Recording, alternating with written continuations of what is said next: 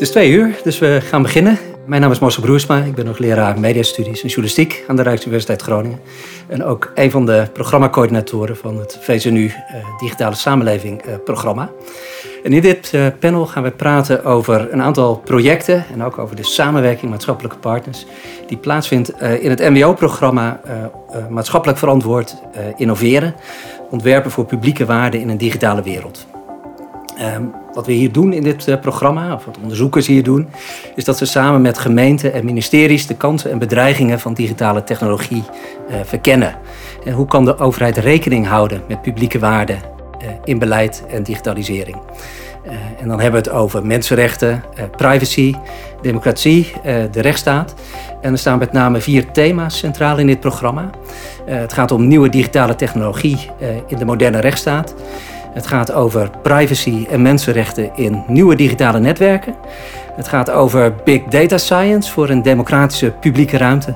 En over complexiteit als gevolg van hyperconnectiviteit voor publieke en private actoren.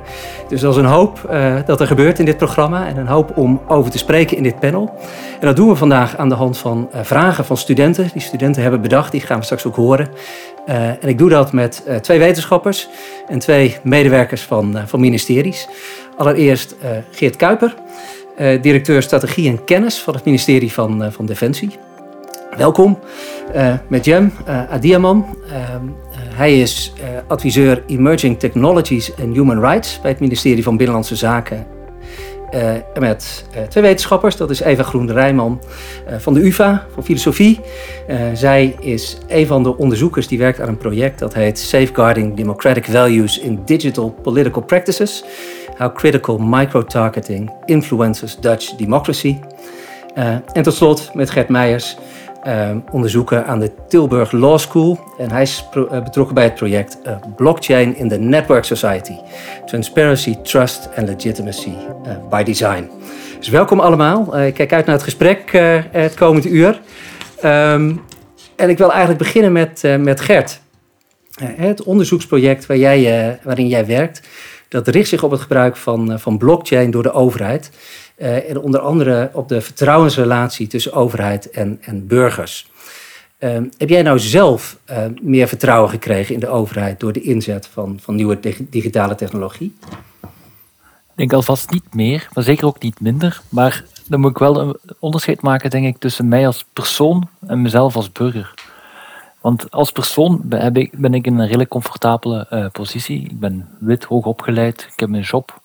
Um, maar wanneer dat we kijken naar die types personen en burgers die het eerst getarget worden en het meest risico hebben op um, slecht uh, behandeld worden door nieuwe technologieën, en dus ook gevolgen, wat ook gevolgen kan hebben voor de vertrouwensrelatie, dan zijn het vaak heel precaire mensen. We hebben allemaal de kindertoeslagenaffaire gezien, waar het niet natuurlijk de, de meest wel, welvarende mensen zijn die zich hebben moeten verantwoorden over de toeslagen die ze kregen. Maar het waren vaak heel um, vaak armere mensen, mensen met een uh, andere achtergrond, uh, die in een precaire situatie waren. Als we dan ook kijken naar ons onderzoeksproject, waar we onderzoeken hoe dat de Nederlandse overheid of Nederlandse overheden willen um, gebruik maken van nieuwe blockchain-technologie, dan zien we eigenlijk ook dat er vaak geëxperimenteerd wordt in het sociale domein. De eerste case study die we hebben is de rode knop. Die wordt opgezet door het CIIB en een paar uh, gemeenten, zoals uh, Eindhoven en Den Haag. En daar zie je dat men een nieuwe technologie gaat ontwikkelen om mensen met schuldhulpproblemen uh, te helpen. en net die mensen die hebben het ook moeilijk vaak om te reageren op die nieuwe technologie, om te weten wat er met, een, met hun data gebeurt. En ik, ik zie daar ook wel in ons veldwerk wat mogelijke problemen voor vertrouwen. En um, het vertrouwen dat daar al niet zo hoog is. Maar zelf als persoon is mijn vertrouwensrelatie tot de overheid niet veranderd. Hm, dus je zegt eigenlijk, daar is een, is een tweedeling. Ik doe in mijn eigen onderzoek, uh, kijk veel naar digitale geletterdheid, ook bijvoorbeeld bij laaggeletterden. je ziet daar dat bijvoorbeeld uh, het omgaan met een DigiD, dat is de, de toegangspoort tot eigenlijk alles wat de overheid doet, dat dat vaak al een, een, een onoverwinnelijke drempel voor ze is. Betekent dat eigenlijk dat die uh, ontwikkelingen en toepassingen rond blockchain, waar jullie naar kijken en die de overheid ontwikkelt, dat die eigenlijk voor de groep waarvoor ze bedoeld zijn, eigenlijk veel te lastig zijn? Niet noodzakelijk, want ehm, ik zie ook wel tijdens het veldwerk dat ik doe, dat de mensen die, die toepassingen aan het ontwikkelen zijn, zich daar bewust van zijn. Dus een van de doelstellingen was bijvoorbeeld controle over eigen gegevens in, dat, in de case die ik aan het uh, volgen ben. Al snel werd duidelijk dat voor die mensen die in, met schuldproblemen zitten en in het schuldhulpprogramma uh, stappen, dat zij vaak moeilijk, uh, niet direct willen die controle over hun gegevens hebben, maar dat ze eerder net iets uit handen willen geven. Ze willen net zeggen, ik kom naar jullie, help mij. Dat maakt dat in de verdere ontwikkeling van, van die toepassing, dat men er ook wel aandacht voor heeft en dat die controle op gegevens een optie is, maar er wordt geen dwang. Uh, en men gaat er in de eerste plaats dus ook wel voor zorgen dat men die mensen met schuldproblemen kan helpen en ook in de noden die ze hebben. En soms kan het ook zijn, zijn dat ze de controle weggeven over hun gegevens. Dus in het proces van het ontwikkelen van die toepassing is men daar wel gaandeweg meer en meer eh, aandacht, aandachtsvol voor geweest. En in hoeverre kan jullie eh, project daarbij helpen? Het gaat over, eh, over vertrouwen, over transparantie, over legitimiteit. Die willen jullie vergroten. Um, hoe doe je dat in de samenwerking met, met de overheden? Ja, ik ben eigenlijk sinds januari van dit jaar op meer dan vijftigtal meetings aanwezig geweest. Heel vaak was dat als een vlieg op de muur. Hè. Uh, deed ik veldwerk, maak ik notities over wat er gezegd wordt. Um, maar soms kan ik het niet laten om toch even in te grijpen. En dan uh, laat ik mijn bedenking weten. Uh, op die manier kan dat tot reflectie leiden. Ik probeer dat tot een minimum te, te behouden. Op al andere momenten vragen ze ook expliciet wat ik ergens van denk. En dan kan ik ook mijn, uh, mijn visie daarop geven. En op die manier denk ik wel dat wij de aandacht voor publieke waarden en rechtsstaatswaarden levendig houden in, uh, in die projecten. Laten we even naar Geert, uh, Geert gaan. Jij, bent, je vertegenwoordigt een van die overheden hier, of in ieder geval het ministerie van Defensie hier. jullie zijn ook een, een partner in het, in het onderzoeksprogramma. Uh, hoe heb jij nou in de afgelopen uh, jaren het werk van Defensie zien veranderen door de opkomst van nieuwe technologieën en, en innovaties? Nou, als je kijkt naar wat uh, vandaag in de krant staat, bijvoorbeeld dat er in Muiden bijna 75 jaar geleden een transport met granaten is ontploft waar 17 mensen zijn overleden.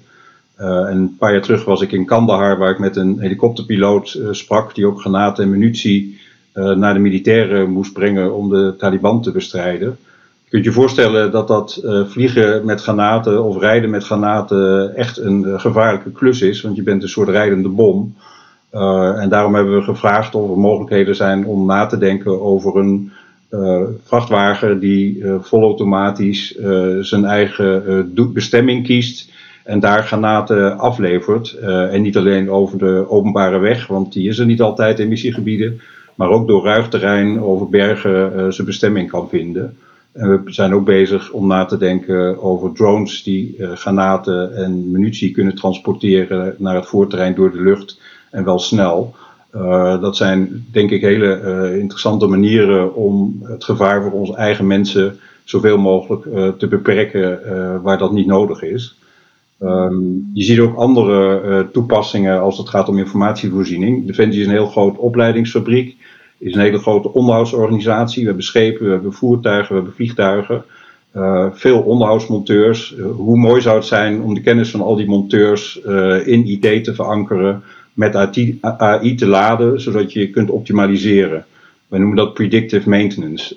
en we zijn druk bezig met kennisinstellingen om te kijken of we daar ons onderhoud zo goed mogelijk op kunnen richten, zodat we heel veel gebruiksuren uit die uh, vastgoed en uit die vliegtuigen en uit die schepen kunnen krijgen.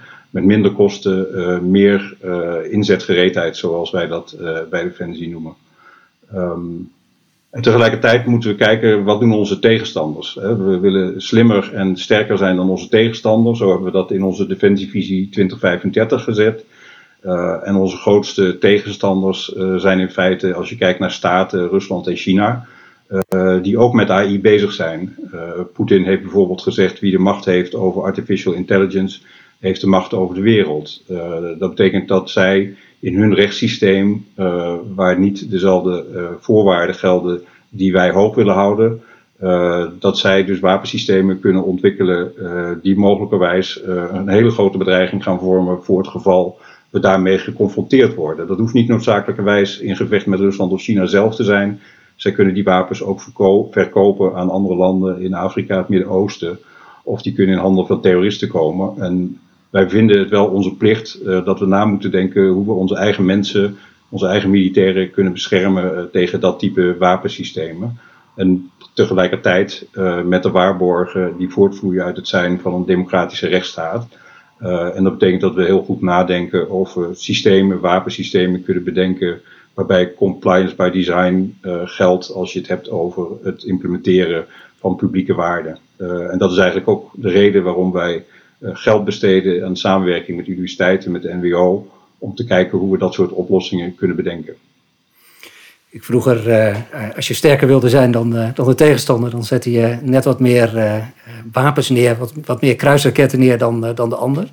verschuift dat nu allemaal naar digitaal? Wordt oorlogsvoering en ook het werk van de krijgsmacht even buiten het, laten we zeggen, het veiligheidsbeleid mm-hmm. steeds digitaler? En hoe verhoudt zich dat tot die publieke waarden? Maakt dat het lastiger om die daarin te integreren? Um, als je kijkt naar de klassieke krijgsmacht, dan was dat eigenlijk staal. En we noemen dat dan wel eens staal op staal. Uh, waar we nu in zitten, is dat uh, bytes en soundbytes veel belangrijker worden. Als je kijkt naar hoe ISIS en de Taliban richting hun eigen bevolking of richting de wereldbevolking communiceren. Met filmpjes van onthoofdingen van uh, homo's die ze van flats afgooien. Waarmee ze duidelijk maken dat ze intern hun eigen land een gevaarlijke tegenstander zijn uh, en ook uh, internationaal de publieke opinie proberen te beïnvloeden. Dat betekent dat je als krijgsmacht ook moet nadenken of je staal op staal, uh, of dat nog wel je business is, of dat je niet ook in die wereld van bytes en soundbytes toepassingen kunt vinden waarbij je zonder geweld probeert de tegenstander te beïnvloeden of de bevolking die je te hulp vraagt te helpen met het oplossen van hun problemen. Uh, dat is een hele nieuwe wereld uh, voor Defensie. Gelukkig hebben we een hele hoop uh, jongeren die bij Defensie willen werken. die van huis uit met allerlei programmatuur en appjes bezig zijn. Find Your Friend bijvoorbeeld. Nou, bij ons hebben we natuurlijk appjes Find Your Enemy. maar dat je ook moet weten wie je vrienden zijn. Dat betekent dat kennis die bijvoorbeeld vroeger opgesloten zat in inlichtingendiensten dat je die ook zoveel mogelijk uh, daar wil hebben waar die kennis gebruikt kan worden. En dat is in Mali en dat is in Afghanistan. En je moet dus nadenken hoe je die informatie daar krijgt.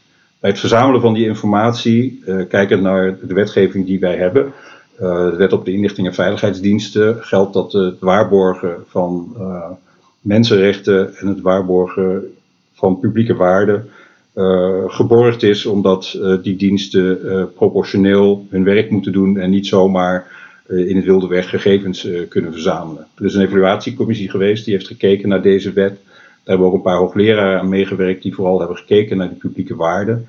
En die zeggen dat de Nederlandse wetgeving op het gebied van inlichting en veiligheidsdiensten vrij uniek is in de wereld, omdat wij niet alleen privacy van onze eigen burgers hebben vastgelegd in deze wet, maar die wet geldt onverkort. Die geldt ook voor EU-burgers, maar die geldt ook voor mensen in Afghanistan en Mali. Uh, hun rechten moeten worden meegewogen voordat uh, die diensten informatie kunnen verzamelen. En daar zie je dus dat uh, voor de krijgsmacht die de belangen van de internationale rechtsorde moet beschermen, zo staat het in de grondwet, dat die in feite ook in zijn dagelijks functioneren in de wetgeving van zoiets gevoeligs als een inlichtingendienst rekening houdt met deze waarborgen. Het is een wat uh, uh, gekusteld bruggetje misschien, maar hè, kijk, de Defensie moet zich natuurlijk uh, in zijn contact met publieke opinie aan bepaalde wetgeving houden. En dat roept misschien ook de vraag op hoe dat dan zit voor de politiek. En daar houdt Eva zich mee bezig. jij doet onderzoek naar, naar microtargeting door politieke partijen, dus het gericht benaderen van kiezers met advertenties online. Ehm, heb jij nou tijdens de laatste Tweede Kamerverkiezingen veel uh, van dat soort advertenties gezien? Uh, Voornamelijk politieke partijen moet ik zeggen. Ze zijn niet de enige. Maar inderdaad, wel belangrijke uh, speler zeg maar, als het gaat om deze techniek. Uh, en gebruiker ervan. En um, heb ik er veel van gezien? Ja, we hebben, er, we hebben ook als project dat uh, inzichtelijk gemaakt. Hè. Dus we hebben een soort dashboard uh, ingericht waarbij dat ook zichtbaar is geworden. Voor zover mogelijk, want ik moet zeggen, dat moet natuurlijk gebaseerd. Um, het is natuurlijk gebaseerd ook op de informatie die die, die platforms zelf verschaffen over advertenties. En vooral juist informatie eigenlijk over de, het precieze targeten. Dus op wat voor soort informatie, naar wie. Uh, dat soort vragen die waren op basis van die platforms eigenlijk nog niet zo goed te beantwoorden. Het verschilt ook heel erg per platform wat ze, of uh, op basis van die um, um, bibliotheken, zeg maar, ad libraries. Het verschilt ook heel erg per platform hoe transparant uh, men daarover is. Dus dus, dus ja, nee, daar is, daar is zeker in Nederland van alles over gebeurd. Je kan het niet altijd goed zien hè? Als, als individuele gebruiker. Ik als individuele gebruiker kan niet per se zien of iets um, uh, op mij getarget is of dat het gewoon een algemene advertentie is. Maar ik ga ervan uit van wel. Al moet ik zeggen dat ik zelf, misschien is dat ironisch, maar zelf niet zo heel actief ben op sociale media. Dus zoveel heb ik er nou ook weer niet van gezien. Maar um, uh, ja, ze, zullen er geweest zijn. Ja. -hmm. En Geert zei net, uh, defensie en veiligheidsdiensten die moeten zich aan wetgeving uh, houden. Ja, in, in, ook in een optreden digitaal. Ehm, geldt dat ook voor politieke partijen? Ja, het is niet mijn eerste expertise, hoe die wetgeving, maar zeg ik meteen maar even voorzichtig. Maar nee, zeker. Er is natuurlijk net, ehm, is natuurlijk net naar buiten gekomen dat de EU nu bezig is met specifieke regulering weer van nieuwe regulering. Ook specifiek voor politiek microtargeten. Um, om dat meer uh, in te perken en zowel meer eisen te stellen aan de transparantie ervan, aan überhaupt wat voor soort targeting plaats zou mogen vinden. Um, maar op dit moment is volgens mij de regelgeving, uh, de geldende regelgeving over hoe je mag targeten, um, ja, volgens mij is daar nog heel weinig uh, over. het moet natuurlijk binnen regulering van het gebruik van data überhaupt vallen. En dat is natuurlijk een belangrijk aspect van microtarget, dat je er bepaalde um, data voor gebruikt. Um, en daar is natuurlijk binnen, in, Europa is daar, wel, um, uh, is, is daar wel regulering voor. Dus dat beperkt het wel enigszins. En dat, daar, je ziet ook dus wel verschil in de praktijk uh, tussen uh, zeg maar Europa aan de ene kant en Amerika aan de andere kant, waar het doorverkopen van databestanden en zo bijvoorbeeld veel gebruikelijker is. Ja. Ja, het BZK is natuurlijk verantwoordelijk ook hè, voor het, nou ja, zeg maar het, het, het gezond houden van onze democratie. Maken jullie je zorgen over dit soort uh, ontwikkelingen? Um, ja, enerzijds wel. Uh, we zijn er zelf ook mee bezig. Um, al dit soort nieuwe wetgeving zijn wij dagelijks mee bezig. Als het nog gaat om microtargeting, uh, kunstmatige intelligentie, wat een hoop tijd in beslag neemt bij ons op het ministerie. dan wel nieuwe verordeningen omtrent MICA bijvoorbeeld in, de context van blockchain. er zijn zaken waar we zeker rekening mee houden. En specifiek ook uh, mijn afdeling, waar we uh, ons uh, met name bezighouden met publieke waarden en mensenrechten. Um, tegelijkertijd snap ik ook wel dat het um, heel lastig is voor een bepaalde technologie om het, het, perfecte publieke waarde als het ware te kiezen. Hè. Het begrip publieke waarde kent natuurlijk heel veel vormen. je kan ze denk ik makkelijk in, in, de, in de drie P's schalen. Dus proceswaarde heb je, dingen zoals integriteit, uh, gelijkheid, transparantie. Uh, de tweede P is uh, prestatie of performance. effectiviteit, efficiëntie. En tot slot heb je natuurlijk de, de, de, productachtige publieke waarden zoals veiligheid, functionaliteit en duurzaamheid. Ehm, dus als een, als maker of programmeur van dit soort technologieën is het heel lastig een afweging maken welke publieke waarde gaat prevaleren boven de andere. Um, het is heel moeilijk om verschillende publieke waarden tegelijk in jouw ontwerpproces mee te nemen, hebben wij gemerkt. Um, maar het is ook heel lastig uh, om zelf die keuze te maken voor welke je voor laat prevaleren. Um, wat nu bijvoorbeeld door de maatschappij wordt gezien als een publieke waarde, kan binnen twee maanden totaal anders zijn. Dit hebben we ook gezien bijvoorbeeld uh, met corona. Wat maart 2020 werd beschouwd als een hele belangrijke publieke waarde, uh, kan twee, weken, eh, twee maanden lang totaal iets anders zijn. Dus het is ook heel lastig voor een technologie uh, die zich ook ontwikkelt door de tijd heen, ook rekening te houden met bepaalde publieke waarden. En welke boven de andere gaat, als het ware. Je had het zo net over mensenrechten. En als we aan mensenrechten denken, traditioneel denk je misschien van nou, dat gaat, gaat niet over ons, het gaat over het buitenland. Dat hebben we hier goed, uh, goed geregeld. Geert had het net over, over Mali bijvoorbeeld. En het optreden van, uh, van Defensie daar. Um, maar door die digitalisering komen mensenrechten ook in Nederland en voor de Nederlandse democratie weer meer op de agenda te staan. Sorry, wat is je vraag? Ik zeg, door digitalisering en een steeds digitaler wordende democratie komen mensenrechten daarom ook in Nederland weer meer, uh, worden die daarom belangrijker, ook in een Nederlandse context? Ja, eigenlijk zou je uh, grondrechten moeten noemen in plaats van mensenrechten. Uh, het zijn digitale grondrechten die opeens veel groter, veel belangrijker worden dan dat ze eerst waren. Hè? dat hebben we met name gezien in 2018, toen de AVG van kracht werd de vorige wet daarvoor was wet bescherming persoonsgegevens. Die stamde nog uit het jaar 1996. Dus je merkt wel opeens dat bestaande uh, grondrechten uh, binnen aanzienlijke tijd, door deze uh, snelvaart eigenlijk, door deze versnelling in digitalisering, um, opeens veel prominenter in beeld zijn gekomen en ook veel belangrijker zijn geworden dan voorheen. Ja, daarmee, daarmee ben ik het eens. Ik denk dat dat een mooie uh, bruggetje is naar uh, de eerste vraag van een uh, student. En die komt van, van Erben. En die gaan we nu horen, als het goed is. Hallo, ik ben Erben en ik studeer rechten aan de Universiteit van Leiden.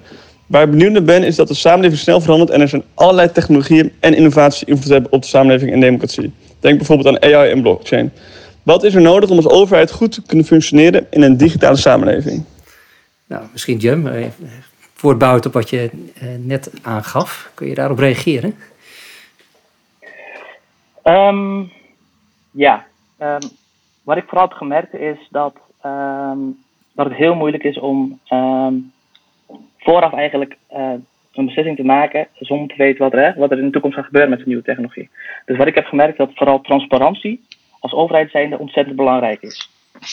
Dus stel je kiest een bepaalde publieke waarde uh, in jouw ontwerpproces, die moet prevaleren boven, dat andere, boven andere publieke waarden, uh, noteer dat.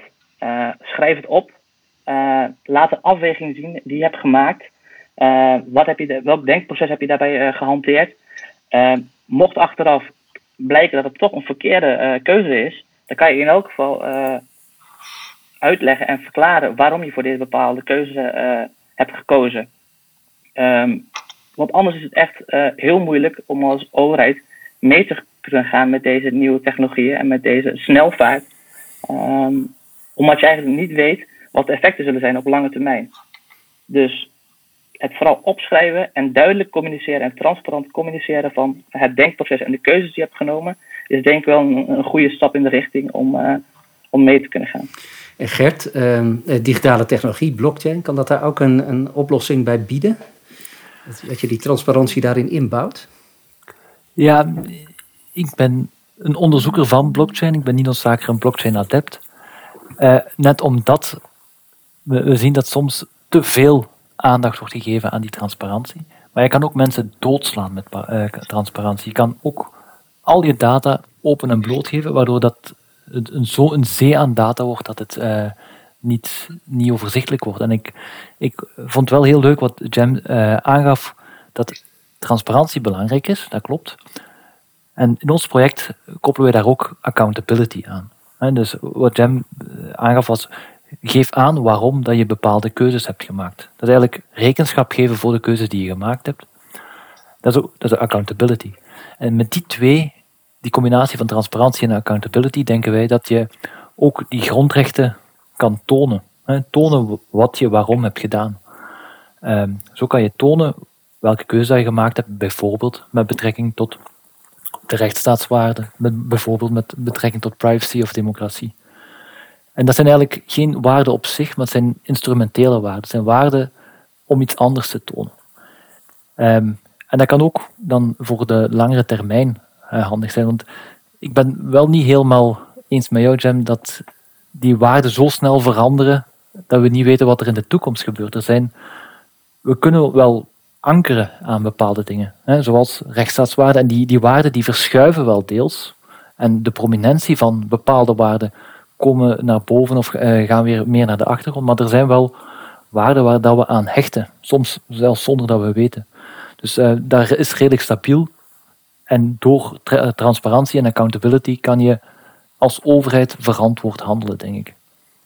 En leiden die transparantie en accountability ook uh, tot meer vertrouwen bij, uh, bij burgers, noodzakelijkerwijs?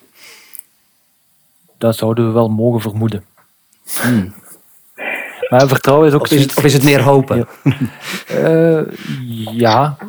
misschien wel, maar het is ook wel zo dat vertrouwen is iets dat je niet kan afdwingen. Hè, want er moet een soort spanning zijn, waardoor dat je nee kan zeggen. Dus je weet nooit sowieso wat het resultaat is van bepaald handelen. Maar je kan wel bepaalde principes uh, naar voren uh, brengen, die je uh, niet alleen trust oplevert, maar ook trustworthiness. Dus dat je het vertrouwen waard bent. En als overheid moet je handelen zodat je het vertrouwen waard bent, ongeacht of dat het vertrouwen volgt. En Eva, jij, jij kijkt natuurlijk naar nou ja, hoe politieke partijen opereren in een, in een heel commerciële context. Hè. Die platformen waar uh, microtargeting plaatsvindt, nou ja, dat zijn publieke of private ondernemingen. maakt dat het probleem anders? Of? Um, als het gaat om um, hoe de overheid moet functioneren, bedoel je? Um, nou ja, je zou bijvoorbeeld kunnen voorstellen dat de overheid zegt van nou we gaan dat uh, beter uh, reguleren. Juist omdat wij die grondrechten zo belangrijk vinden. Ja, precies. En, en wat natuurlijk een interessant uh, factor is bij dit specifieke ja, probleem of bij deze specifieke techniek, is dat politieke partijen een dubbele rol spelen. Omdat ze zowel de, de regulatoren zijn uiteindelijk, uiteindelijk politieke beslissingen nemen erover, maar ook zelf de gebruikers zijn en de, de, degene die die die, uh, die, die technieken uh, gebruiken en er dus op een bepaalde manier ook ja, belang bij hebben, zou je kunnen zeggen. Um, dus dat is, dat is een interessant spanningsveld. En inderdaad, het feit dat, het, dat, dat, dat, je, dat je daarbij ook over marktregulatie moet nadenken, maakt het zeker nog een complexer probleem. Ja, ik vond wel, ik sloeg wel een beetje aan op wat Jem net zei over, um, over die transparantie, inderdaad. En, en heel erg met Gert eens dat daar, maar volgens mij mijn indruk was ook dat, hij dat, dat je dat bedoelde, Jim. Dat, dat daar inderdaad een soort verantwoordingsplicht bij hoort. Hè. Als overheid moet je je keuzes inzichtelijk kunnen maken, controleerbaar kunnen maken, uh, uitlegbaar, et cetera. Um, uh, maar daarbij zei je natuurlijk net ook dat efficiëntie uh, een van de waarden is die je als zodanig ook, zeg maar, die je ook ziet als een waarde. Zeg maar. en, dat, en dat vond ik interessant, omdat vaak natuurlijk bij het meegaan met technologische ontwikkelingen nog wel eens wordt gedaan alsof het een soort onvermijdelijk meegaan met de tijd is. Een, een niet kunnen achterblijven, een, een, een keuze zonder alternatieven. En ik denk dat als je, uh, als je het inderdaad als een waardeafweging um, verantwoordt, waarbij efficiëntie en effectiviteit als waarden worden gezien die um, ja, die, die keuze kunnen informeren. Kan je voor kiezen en daar kunnen misschien soms zelfs zwaarwegende redenen voor zijn. Soms ook niet, denk ik, als er mensenrechten aan de andere kant in, in het uh, uh, gedrang mee zijn. Maar uh, dan is dat natuurlijk wel een heel betekenisvolle uh, beweging om, om, je over, om je als overheid op die manier te verantwoorden en dat in die termen ook uit te leggen. Dus wat dat betreft herken ik dat wel. Ja, ik vraag me ook wel af of je als overheid niet soms aan um, terugkeerbaar of een soort om, omkeerbaarheid moet denken. Um, als het in, en nog even in reactie op de, de vraag zoals die werd gesteld. Of je met sommige, en dat kan natuurlijk heel lastig zijn, en zeker als efficiëntie een belangrijke overweging is, kan ik me voorstellen. Maar um, ik, ja, ik vroeg me af of dat wel eens een rol speelt. Dus een poging om dit soort technieken wel um, nou ja, te proberen in te zetten als overheid, maar met de mogelijkheid om het weer terug te draaien op het moment dat je blijkt te hebben vergist in die uh, nou ja, iets langere termijn uh, gevolgen. Wordt daarover nagedacht, uh, Jem? Misschien nog een korte reactie ook op wat, wat Eva zei? Um, indirect wel. Uh, we kennen het natuurlijk ook van, uh, van enkele jaren terug van die mega IT-projecten. die altijd werden opgestart en met miljoenen vooruit werd geduwd als het ware. En waaruit achteraf bleek dat die gewoon niet werkte of niet functioneren of andere doelen bereikte dan voorheen gedacht dan werden die projecten wel geannuleerd. Met alle gevolgen van dien. Niet alleen financiële gevolgen, maar ook andere gevolgen natuurlijk. Uh, dus ja, er wordt er zeker over nagedacht. Um, alleen um, in hoeverre dat wordt nagedacht momenteel uh, met technologieën zoals uh, kunstmatige intelligentie, hè, black box algoritme, et cetera, daar zie ik nog niet heel veel in terug. Um, anderzijds ik werk met heel veel met blockchain. En ja, blockchain aan zich, hè, de, de, de, de, de rationale achter blockchain is onweerlegbaarheid, onveranderbaarheid. Uh, dus het zou een beetje krom zijn als je een technologie implementeert om uh, bepaalde uh, gegevens vast te leggen die niet veranderbaar zijn en toch achteraf denkt van, hm, toch maar niet doen. Dus ook hier weer, als je dat vooraf kan verantwoorden en vooraf goed kan aantonen waarom je daarvoor gekozen hebt, maar ook vooraf aantonen en zeggen van oké, als het toch niet na x aantal jaar doet wat we willen, gaat de stekker eruit, ongeacht, uh, wat, ongeacht wat dan ook. Kijk, dan zou het heel goed kunnen werken. Dan ben ik het met je. En ik denk dat, dat het ook een, goede, uh, een goed idee is eigenlijk. Dat, je ook vooraf eigenlijk al uh, stelt van oké, mocht na x aantal maanden of x aantal jaar niet het doel bereiken of andere doelen bereiken dan voorheen gedacht, dan ja, helaas, dan hebben we gefaald. Maar dan stoppen we ermee. Misschien nog even uh, kort naar Geert, want ik kan me voorstellen hè, dat die, uh, de, de, implicaties bij defensie, die kunnen nog uh, ja, die kunnen, kunnen groot zijn, hè, die kunnen majeur zijn. Um, wordt daar ook um, nagedacht over, uh, over dit soort ontwikkelingen? veranderlijkheid, terugdraaien van, van technologie? Nee, ik zat even te denken, naar aanleiding van je opmerking, dat de effecten groot kunnen zijn. Uh, kijk, in de wereld van staal en staal uh, is het inderdaad groot. Hè? De kogel die je afgevuurd hebt kun je niet meer terughalen. Uh, dus in die zin moet je aan de voorkant juist heel goed nadenken over of het verantwoord is wat je doet. En je moet daar ook verantwoording over afleggen. In die zin dat dodelijk geweld ook toetsbaar is door de officier van justitie. zodat je eigenlijk een leerlus hebt ingebouwd om te toetsen of het verantwoord was. Dat is niet het leren uh, waar jij het over hebt, hè, maar als het gaat om digitale technieken, uh, komt het heel erg nauw in het uh, ontwerpproces. en wat Sam net zei, AI is natuurlijk wel een gamechanger van de nodige complexiteit. Hè, machine learning en uitlegbaarheid. hoe doe je dat in hemelsnaam? Um, en ik heb met vorige week met Kowalski van uh, de inspectie van uh, justitie gesproken, die een proefschrift heeft geschreven over de juridische en ethische kaders van terreurbestrijding, waar het gaat om het gebruik uh, van gegevens met als doel terreurbestrijding, wat in Nederland doorgaans is, terroristen oppakken, arresteren en een proces aandoen waarbij de rechter uiteindelijk beoordeelt wat er aan de hand is. Maar je kunt je voorstellen dat aan de kant van Defensie, waar het gaat om terreurbestrijding, er ook andere uh, maatregelen uh, bij tijd en wijle uh, genomen worden. Maar dat dus bij het ontwerp van IT, die daarbij een rol zou kunnen spelen als het gaat om micro-targeting, dat je wel heel goed moet nadenken of die IT en de beslisregels die je hanteert voldoen aan de eisen die uit het Europese Verdrag van de Rechten van de Mens voortvloeien. dus bij dat ontwerpproces worden ook juristen betrokken om mee te kijken uh, en te kunnen oordelen over hoe dat moet. En bij AI is dat uh, best ingewikkeld. Uh, bij justitie hebben ze nu een pilot gedaan om AI te testen. En als Defensie gaan we daar een keer op bezoek om te kijken hoe ze dat gedaan hebben, zodat we daarvan kunnen leren. Het lijkt me een mooi moment om even naar de tweede vraag te gaan. En die komt van Thijs. Hoi, ik ben Thijs en ik studeer rechten aan de Universiteit Utrecht. En ik ben benieuwd naar of de democratie digitale innovaties in het publieke domein kan bijbenen. Ja, misschien even voortbouwen, Geert, want jij had het uh, net over uh, AI. Um, en dat je eigenlijk goed naar dat uh, designproces ook, ook moet kijken. Maar is de democratie daarop op, op toegerust? Het parlement bijvoorbeeld, is daar genoeg kennis en, en misschien zelfs ook bij de ministeries zelf om dit allemaal goed te kunnen doorzien? Moeten we ons daar als burgers zorgen over maken?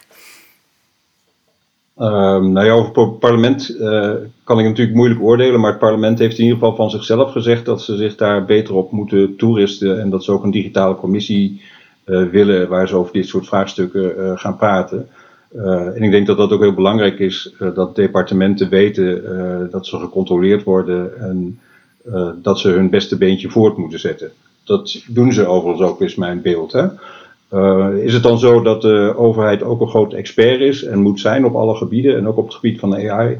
Dat weet ik niet precies. Bij Defensie hebben we meerdere technologiegebieden. AI is daar één van. En wij maken het onderscheid dat je goed moet nadenken of je een deskundige gebruiker wilt zijn als Defensie, een deskundige behoeftesteller of dat je een deskundige ontwikkelaar wil zijn.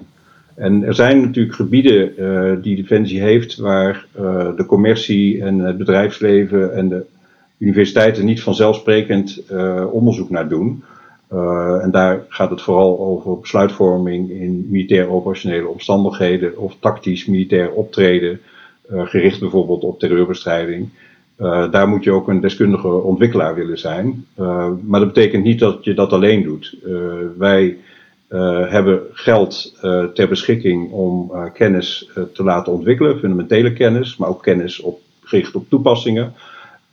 en dat geld besteden wij bij TNO, NLR en MARIN, dat zijn onderzoeksinstituten, technische onderzoeksinstituten. Maar wij geven ook geld aan organisaties als de NWO. wij geven ook geld aan afzonderlijke eh, kennisinstituten zoals Klingendaal en HCSS om ons bij te staan als het gaat om de diverse aspecten die er aan uh, AI uh, zitten. Dus in die zin is de democratie niet alleen uh, de overheid en het parlement, maar de democratie maakt ook gebruik van kennisinstellingen die ook onderdeel zijn van onze samenleving. Dus het gaat wat mij betreft niet om een soort whole of government benadering met twee key spelers. Het gaat om meerdere spelers en wij maken gebruik van de kennis die er is, uh, waarbij je ook je eigen tegenspraak moet organiseren. Ja, dus het gaat met name om die checks en balances in het hele systeem, ja. zeg jij. En dat, dat moet je proberen te organiseren. Um, in, in, het begin van het gesprek had je het ook over uh, autonome of semi-autonome wapensystemen. Je noemde uh, de truck die uh, bommen en granaten aflevert. je noemde de drones waarmee je op afstand nou ja, tegenstanders zou kunnen uitschakelen. Um, is daar genoeg um, controle over democratisch? Ik denk dat er heel veel uh, controle is, omdat ook uh, militairen zelf het best ingewikkeld vinden. Hè. De ontwikkeling van het militair bedrijf waarbij je met een sabel de tegenstander met een sabel recht in de ogen kunt kijken, ligt lang achter ons. Hè. Maar de eerste introductie van pijl en boog, wat een wapen was wat door landbouwers werd gebruikt, werd als bijzonder oneervol gezien, omdat je op grote afstand zonder dat de ridder je zag, iemand zou kunnen vermoorden. Hè. In die zin is het fenomeen min of meer hetzelfde. Alleen de afstand en de snelheid waarmee een en ander gebeurt is veel groter. De drones die vanuit Amerika worden aangestuurd om in Syrië of Irak te kijken welke omstandigheden zich voordoen en eventueel ook te beslissen nadat de president dat goed gevonden heeft om een hoogwaardige terrorist uit te schakelen. dat roept binnen het militaire bedrijf, maar ook daarbuiten vragen op van kan dat wel, mag dat wel, en hoe moeten we daarmee omgaan? Dat, wij binnen Defensie vinden dat er altijd meaningful human control moet zijn over dit soort systemen. Um, maar dat ligt bijvoorbeeld anders als een schip uh, last krijgt van Russische raketten die op het schip worden afgevuurd.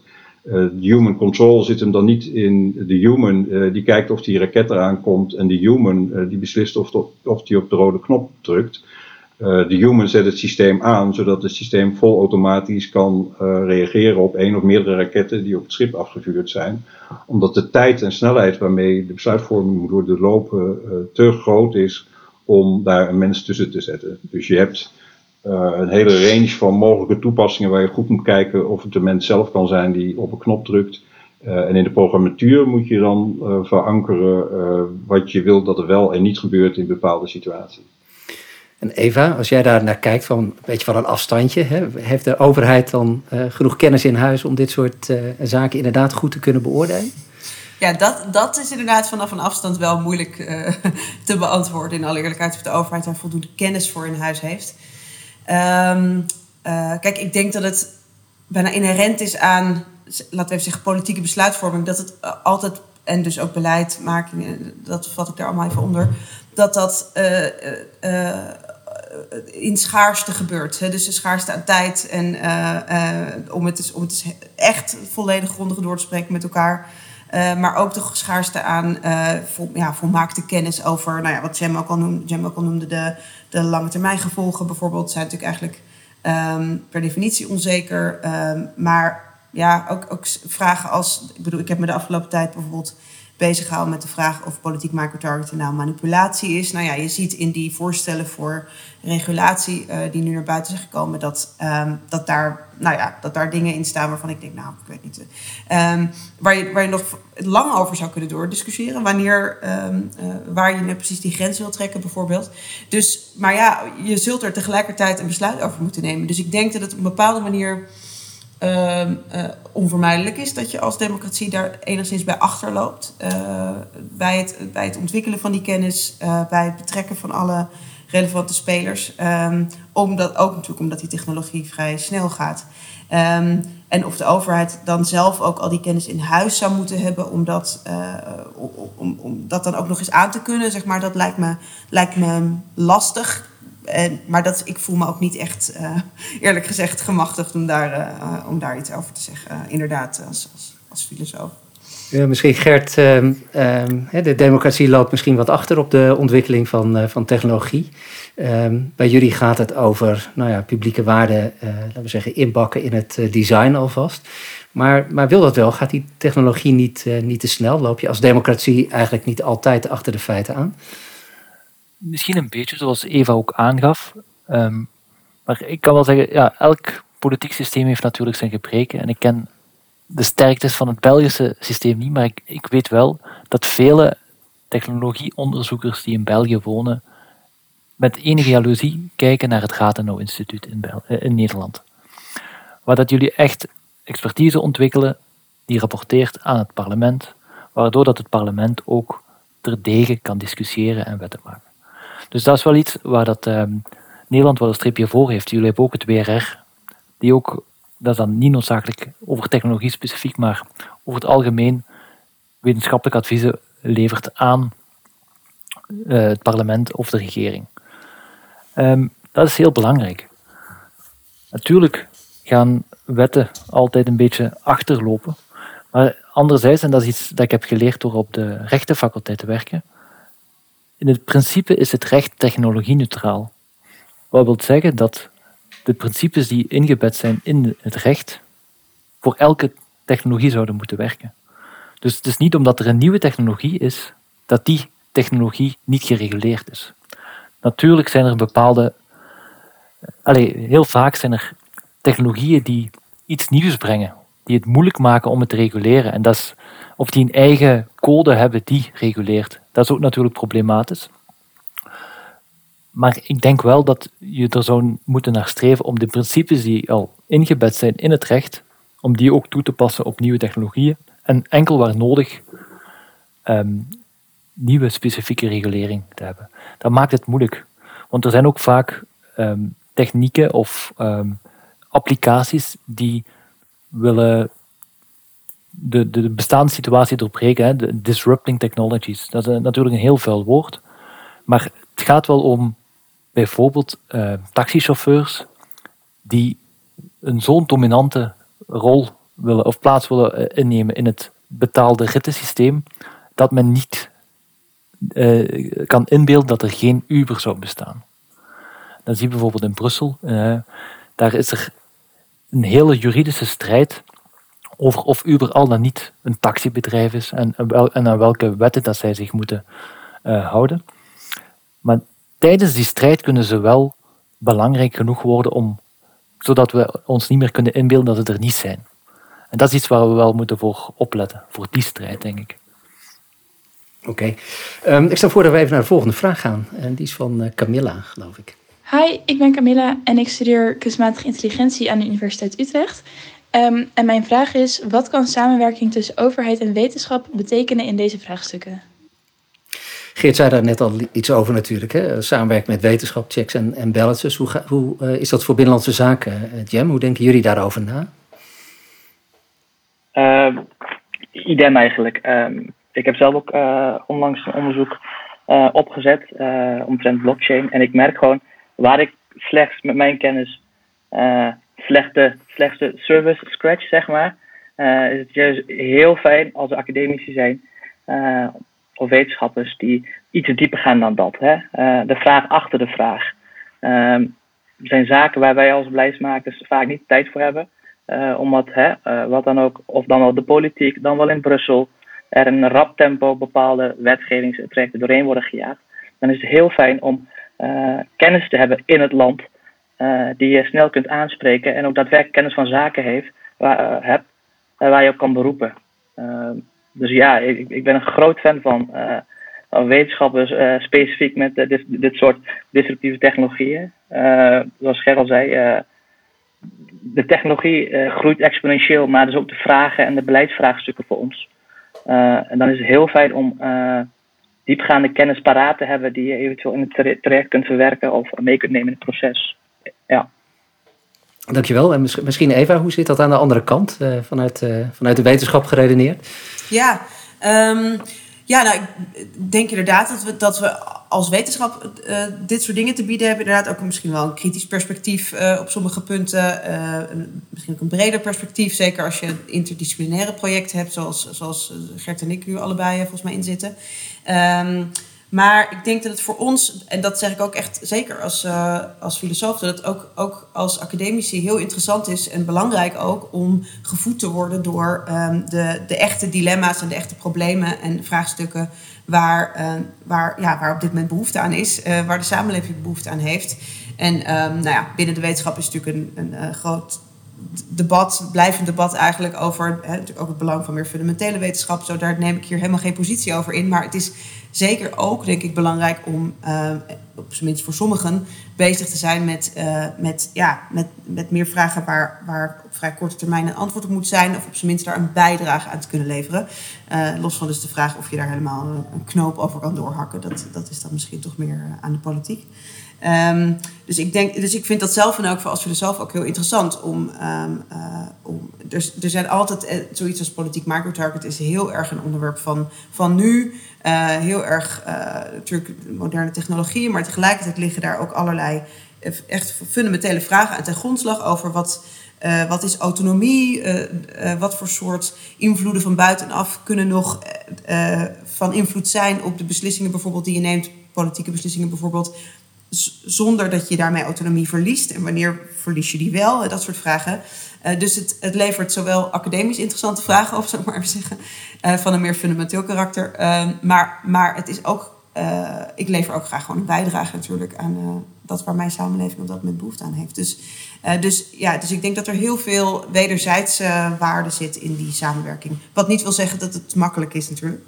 Um, maar, um, wat, ja. wat, is de complexiteit van die, van die dialoog? Horen beide kanten elkaar goed genoeg? Nou, um, kijk, er, beide trajecten zal ik ze maar even noemen. Dus een soort academisch traject van toch ja, waarheidsvinding enerzijds en uh, beleidstrajecten anderzijds hebben toch een andere logica. wat ik net al even noemde, uh, uiteindelijk moet, moet dat beleid of die politiek naar een besluit toe. daar dat, dat kan misschien niet altijd wachten op volmaakte antwoorden. Um, uh, het kan soms misschien zo zijn dat er aspecten aan, uh, meer academische aspecten, zeg maar even zeggen, zitten aan een vraagstuk die wel heel interessant zijn, maar misschien iets minder uiteindelijk gaan over de vraag: oké, maar als we nu iets moeten doen, wat moeten we dan doen? Dus, um, dus daar zitten denk ik wel belangrijke verschillen in. Uh, in het soort vragen dat een, een, een onderwerp oproept, maar daarmee ook hoe mensen daarmee bezig zijn. En uh, en, en ja, mensen, heel praktisch gezegd, mensen werken natuurlijk gewoon in hun eigen organisatie met hun eigen verplichtingen. Uh, hoe breng je dat? Zijn al bezig met hun eigen onderwerpen, hebben gewoon eigen. Nou ja, hoe breng je dat bij elkaar? Dat, dat vereist wel veel uh, aandacht, denk ik, en investering. Dus het is, er is veel bij te winnen, maar het is niet, het is niet per se um, eenvoudig, denk ik. En uh, Geert, hoe zit dat uh, aan de kant van de, van de overheid? Even zei net al, soms zijn wetenschappers misschien soms ook kritisch. Met name waar het om die publieke waarde gaat. Zijn die genoeg gewaarborgd? Ehm, is dat soms lastig ook aan de andere kant? Nou, ik heb de indruk dat een hoop gebruikers die snel resultaten willen zien... dat die vragen, en vooral academische vragen, een hindernis vinden sta in de weg uh, naar snelle toepassing. Uh, waarbij de redenering uh, toch een beetje is: als ik het thuis mag, waarom mag ik het dan niet als overheid? dus waar Gert eigenlijk aandacht voor vroeg, zit ik hier als burger of als persoon? Hè? dat maakt het nog wel eens ingewikkeld in het handelen van mensen. Dus wat wij een paar maanden geleden zijn gestart, is een programma met een ingewikkelde naam, maar het komt erop neer dat er allerlei groepjes zijn gevormd in de top van de organisatie, maar ook op werkniveau. die aan de hand van een groot aantal casusposities in gesprek gaan om de juridische en ethische kaders die er zijn. Hè, die zijn voor ons ook gewoon een gegeven. Om te kijken of die het functioneren in het informatiedomein van de krijgsmacht mogelijk of onmogelijk maken als het gaat om oefenen en het voorbereiden op inzet. Want als je ingezet wordt, moet je eigenlijk het vak al beheersen om in dat informatiedomein actief te zijn. En het voordeel van staal is dat je op een schietbaan gewoon kunt leren om een doel te beschieten. En dat doel valt dan om. Als je in het informatiedomein, uh, dat zich noodzakelijkerwijs niet alleen uitstrekt tot het kazerneterrein, maar ook snel informatie betreft buiten dat terrein uh, wilt gaan oefenen, is de vraag welke regels gelden daar dan voor? En die regels zijn er, hè, zoals net al werd gezegd. Uh, de wet is techniek onafhankelijk en die regels waren er al, maar vroeger werkten militairen met pen en papier en een geweer. Maar tegenwoordig hebben ze natuurlijk allerlei hoogwaardige sensoren waardoor je informatie kunt verzamelen. Als je die sensor alleen maar aanzet, dan heb ik het nog niet eens over verwerken, waarvoor op basis van de AVG eerst een PIA beschikbaar moet zijn. Nou, dat soort complicaties van hoe ga je daar nou mee om? Gegeven dat je als persoon thuis dat soort dingen misschien wel mag doen, maar in je vak als militair, waar je ook wil excelleren, uh, dat niet mag doen, dan wel dat je je goed bewust bent van welke juridische regels er gelden. En dan zijn er binnen die juridische kaders nog heel veel mogelijkheden om ook uh, te oefenen en te trainen. Uh, dat programma loopt een jaar en volgend jaar voor de zomer zullen de resultaten beschikbaar zijn. En dan gaan we ook kijken of de huidige wetgeving voldoende ruimte biedt om mensen goed te laten oefenen. Of dat het noodzakelijk is om ook in de wetgeving ruimte te vinden. En in die dialogen die plaatsvinden zitten juristen, zitten militairen van allerlei niveaus. Maar daar draaien ook wetenschappers mee om het gesprek te voeren en te begeleiden. En dan uh, komen die checks en balances erin, uh, bedoel jij? Ja. ja. Uh, Gert, heb jij daar ervaring mee met dit soort processen? Als wetenschapper, geef je daar input? Ja, we zijn als onderzoeker komen we natuurlijk wel met onze cases in contact. ik heb geen ervaring met algehele analyses te maken van van een, data, van een DPA of zo. Maar wanneer ik in contact kom met de mensen van mijn case study, dan staan we wel in gesprek soms. Hè. Eh, zoals ik al in het begin aangaf, soms vragen ze welke waarden dat er volgens mij zouden moeten meespelen of wat, wat mijn observaties zijn. Dus die relatie is er wel. En je kan nooit als onderzoeker volledige afstand hebben. Dat is een, er, is geen view from, from nowhere, zoals dat dan uh, genoemd wordt. Hè. Je kan niet vanuit het niets kijken. Je zit altijd, zeker als menswetenschapper, in de maatschappij. En vaak zelfs in de maatschappij waar je zelf in woont en leeft. Ook al woon ik in België en kijk ik naar Nederland. Ik ben deel van de, van de processen die gaan zijn en kan me heel goed inbeelden wat er aan de, is, de, aan de gang is. Dus dat is onvermijdelijk dat je in contact komt met je onderzoekssubjecten, zogezegd, of je onderzoeksobjecten. En die, die interactie is er altijd. Ter afsluiting wil ik eigenlijk nog even naar de laatste vraag. En dat is een vraag van, uh, van Willemijn. Hoi, ik ben Willemijn en ik studeer European Studies aan de Universiteit Maastricht. En mijn vraag is, hoe zorg je als wetenschapper dat je resultaten van je onderzoek bruikbaar zijn voor overheden? Dus welke rol kunnen overheden spelen tijdens het onderzoek om dit te garanderen? Eva, heb jij daar een antwoord op? Uh... Garanderen? Uh, ja, dat is lastig hè? Ja. Dat is zeker lastig. Ja, nee, dat is echt wel. Um, uh, nou ja, ik heb me de, uh, uh, zeg, als filosofisch onderzoeker echt vooral gericht op, op echt toegepaste vragen. En zelfs dan merk je toch dat je. En toen ik daarmee begon, een aantal jaar geleden, toen dacht ik echt nog dat ik een soort. Ja, een soort verdiepende, vervangende beleidsambtenaar kon zijn. Die soort van met, met, met meer met filosofische argumenten uiteindelijk dezelfde vraag kon beantwoorden. Namelijk, wat moeten we doen? En daar ben ik wel echt een beetje van teruggekomen. Um, uh, om uh, de redenen die ik net gaf. Dat, het, uh, dat, dat je dat het al ingewikkeld genoeg is om dus bijvoorbeeld zo'n manipulatievraag te beantwoorden. Maar zelfs als je concludeert, zoals ik doe, dat politiek microtargeten echt niet in alle gevallen manipulatief is, dan zegt dat niet direct iets over de vraag of het daarmee ook misschien niet toch uh, sterker aan banden moet worden gelegd. Uh, bijvoorbeeld om, uh, om ook risicogevallen zeg maar, voor te zijn, bijvoorbeeld. Of er alle andere afwegingen spelen daar een rol bij. Dus dat is toch. Ehm, dat als je echt al één zo'n vraag echt grondig, filosofisch grondig wil beantwoorden, dan, ja, dan, dan ben je alweer een hele tijd verder. En um, dus. dus daarmee is het natuurlijk nog steeds relevant. Maar het is maar een overweging. Dat is het, denk ik. Dus je moet je, denk ik, vooral laten, uh, goed laten informeren door waar liggen de, waar liggen de pijnpunten, zeg maar. Waar, waar, waar, zijn, waar is er twijfel over? Um, wat zijn überhaupt de gevoelige technieken waar nu eh, misschien iets mee moet? Uh, en daar kan je een relevante bijdrage aan leveren. Maar dat is iets anders dan natuurlijk echt een, ja, een soort vervangend antwoord geven op de vraag: wat moet er gebeuren? Maar dat, ik, ik, denk dat we het net ook wel een beetje hierover hebben gehad. Hè, dat, uh, hoe belangrijk het is om in contact te blijven met elkaar um, over, uh, over de dilemma's die er zijn. Misschien tot slot, hè, we hebben het hier over publieke waarden. Je zou kunnen zeggen dat academische vrijheid ook een, eh, een van die publieke waarden is. In Duitsland is hij zelfs in de grondwet uh, vastgelegd. Dat heeft ook een uh, historische reden. Um, hoe uh, zit dat bij de overheid? Hoe denken jullie daarover, Geert en, en Jem? Het is, denk ik, ook als je opdrachtgever bent of participeert in wetenschappelijk onderzoek, misschien ook wel eens lastig een balans te vinden tussen ja, in hoeverre je laat je los, hoe ver stuur je, hoe ver stuur je op bruikbaarheid van, van wetenschappelijke resultaten. Hoe gaan jullie daarmee om? Ja, ik vind het persoonlijk een best wel lastige vraag eigenlijk. Um, ik denk dat het wel echt situatieafhankelijk is en ook persoon, persoonafhankelijk. Um, ik persoonlijk zou zelf gewoon de volledige vrijheid aan onderzoeken geven om te onderzoeken uh, wat mijn vraag is. Um, maar het is ook afhankelijk van inderdaad de vraag zelf. Uh, is, komt de vraag vanuit de politiek? Wil je bijvoorbeeld vooraf, weet je al dat je een beleidstraject ingaat en wil je informatie inwinnen uh, over dat onderwerp is het slechts een kleine speelveldanalyse om te kijken hoe groot de markt is. Uh, het is heel lastig om vooraf te kunnen zeggen hoe en wat. Dus ik vind het een oprecht lastige vraag. Ik, zou hem niet 1, 2, 3 kunnen beantwoorden.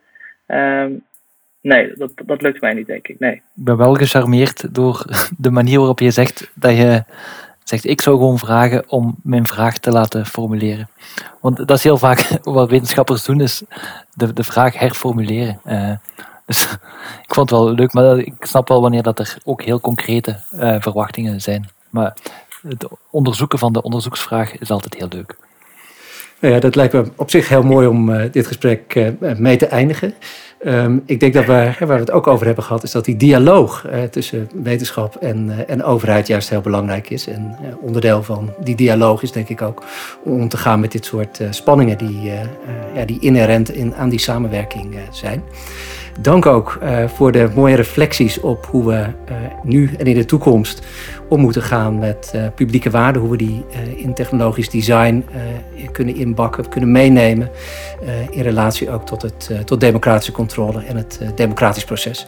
Dus ik denk dat het heel mooi heeft laten zien wat ook de waarde is van zo'n MWO-programma rond maatschappelijk verantwoorde innovatie en hoeveel we kunnen winnen bij die samenwerking ook tussen overheid en, en wetenschap. Dus dank jullie wel voor dit gesprek. Dank. Dank je wel. Dank je wel.